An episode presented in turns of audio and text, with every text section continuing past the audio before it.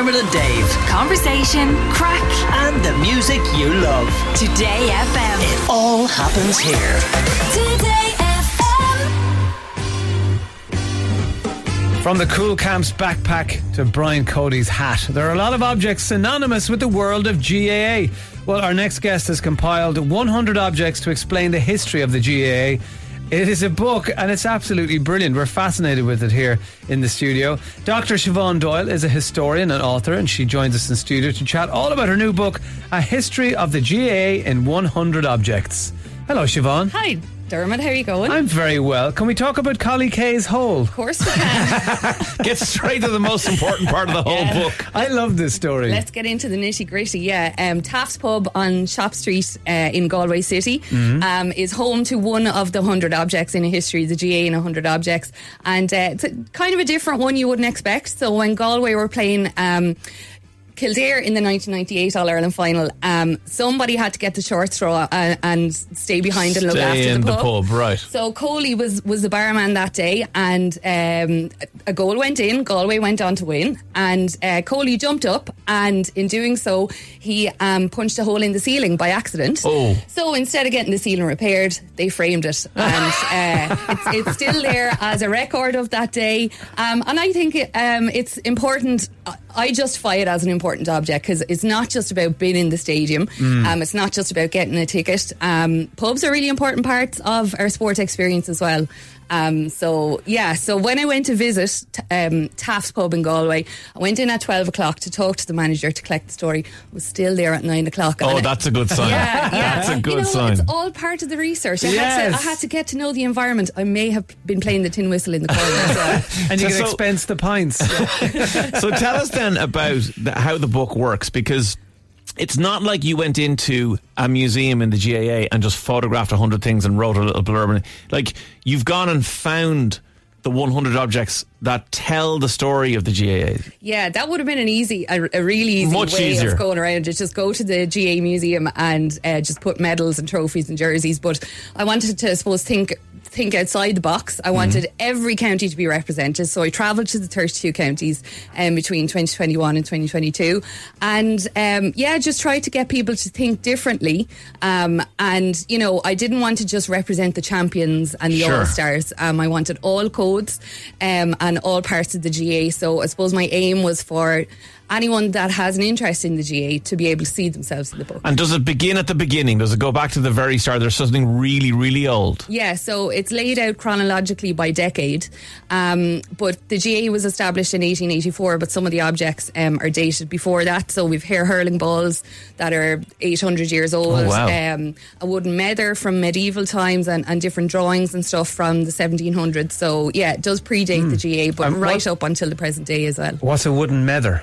A wooden mether is um, will be a familiar kind of shape and size um, to those of us that are familiar with the uh, Liam McCarthy Cup. Yeah. Um, so that would have been used, um, you know, at different feasts and uh, events, and it would have been passed around so that everyone that attends um, the event gets to uh, have a drink out of the wooden mether. Much so, like the Liam McCarthy Exactly. Cup. Exactly. well, you're not supposed to do that. You No, get you're a 12, not. You get a 12 week ban for that. Not supposed to, but these things happen. uh, okay, so there's really old stuff, but then as you said, it comes all the way up to kind of modern day stuff as well. So, was there anything you found that you were surprised that somebody had? I mean, like obviously, Co- Coley's Hole is, is probably one of those things that sticks out, but was there anything else that you kind of thought, like, God, I didn't expect that to be part of my book? Yeah, um, yeah. There's a few instances of those. Like, um, there's like a manhole cover. Oh. Um, that uh, commemorates uh, Dublin football's five in a row. Um, so there's about 15 of those around like the George's Dock area. And, you know, you don't think, like when you see a book of this type, you don't think there's going to be something as mundane as a manhole cover is going to be in it. But um, I suppose just represents the different way, the different ways of celebrating um, the GAA and uh, the various different achievements. Um, there are statues, um, there's jerseys, there's kicking tees, dresses. Brian Cody's hat. Yes, exactly. It's a cap. A cap. Yes. Sorry, I should correct myself. Yeah, of course. he wears a hat during the winter, so he switches over to a beanie hat. So you know winter is coming when, when Mm. Cody switches over to the beanie. But um, that to me was uh, one of the objects that was top of my list when I was uh, when I set out to write the book because to me it's it's iconic. Um, you know, you'd rarely see Cody without the cap. Yeah. Um, and I would argue the more annoyed he is with the match, or the more Kilkenny are losing, he he uh, adjusts it a bit more. um, so you know we won't see him on the sidelines for Kilkenny anymore, but um, he's still there with his club, James Stephens. So um, yeah, there's definitely some kind of psychology around it as well. Staying with headgear, I've I love the story of the first GAA helmet, and I wasn't aware that it was worn in, all the way back in 1966. Yeah, so that was worn by a man called Micheál Murphy. He hurled for UCC in Cork in the 60s and he suffered a head injury himself. So he decided, right, I got to do something about it. But there was no such thing as helmets. So um, he got a motorcycle helmet, which is padded on the inside and has a chin strap at the bottom. And uh, he uh, went on as a substitute during um, a Cork County final, um, wearing the helmet. And you can imagine now the whisperings that were going Yeah. on. Who's this fella coming in? But I suppose that was kind of the advent of um, of GAA helmets because a few years later, um, when Kilkenny were playing Tip in the All Ireland final, one of the Kilkenny players um, lost an eye. Um, so I suppose that you know, even though we didn't actually have compulsory helmets until 2010, um, we have kind of murmurings of headgear starting in the 60s. Right, okay. Uh, let's have a listen to this because one of the things is actually a cassette tape from 1996. A lot of you will know this song by the Wild Swans. And when we look at young O'Gorman, and through the midfield he was and then the Cusack stand erupted when he scored from 60 yards. We were dancing at the crossroads in the shadow of a bonfire, underneath the silver moonlight. We were singing until. So the cassette is called The Hurling Songs. How would you play it in full? Ah, I wouldn't play the whole lot, but that's Dancing at the Crossroads. Yes. So what's the history of that? Now, first of all, have you ever heard Dancing at the Crossroads played at a Wexford wedding? No. Absolute chaos. Really? It's like playing Maniac 2000 or Put 'em Under Pressure. There's nowhere else to go. You might as well just call it a day. Um, but that was the soundtrack to my own county, um, Wexford's hurling win in 1996. Mm-hmm.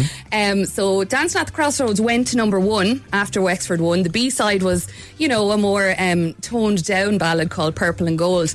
Um, but yeah, it went to number one for two weeks. It knocked the Spice Girls wannabe off number one. Wow. Um, which was a huge achievement because at the time it was only on cassette. It eventually came out on CD, but I'd say there was about five copies in every Wexford household. Okay, that's good to hear. That's good to hear. And then modern day stuff, the Cúl Camps GAA bag, which in fairness, my kids have gotten every single year they've done the Cúl Camp. Like it is an iconic part of GAA history now to any parent. Yeah, and and you know it's an everyday object, um, and I wanted that to come forward in the book as well. That you know people can see the book and go, oh, we have one of those at home. Yeah. Um. So yeah, Cúl Camps are a really important part of the GAA. Like since I think 2006, over one million children have um, went to Cúl Camps.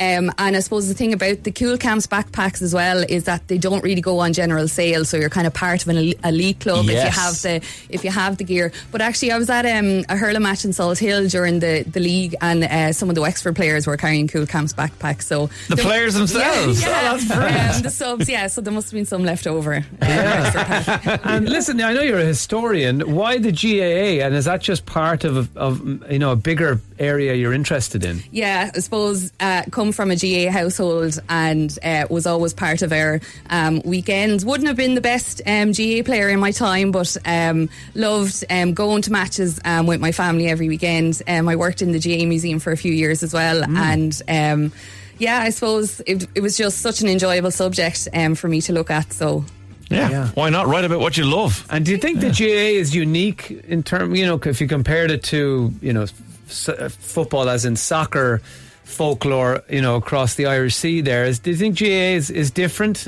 Um, I don't. I don't really like comparing it to other sports because each has their own merits and um, their achievements within particular communities. And of course, like the GAA will attract, um, you know, a certain type of community or a certain type of person. So um, I don't think it's really fair to compare it. But um, even just beyond sport, um, there's lots of other community organisations like, um, uh, you know, athletics or. Um, you know, like music groups, um, that kind of thing. So there's, I think the GAA does get uh, a lot of applause for that, but um, they're not the only ones that are a volunteer based and community based organisation. Yeah. Yeah.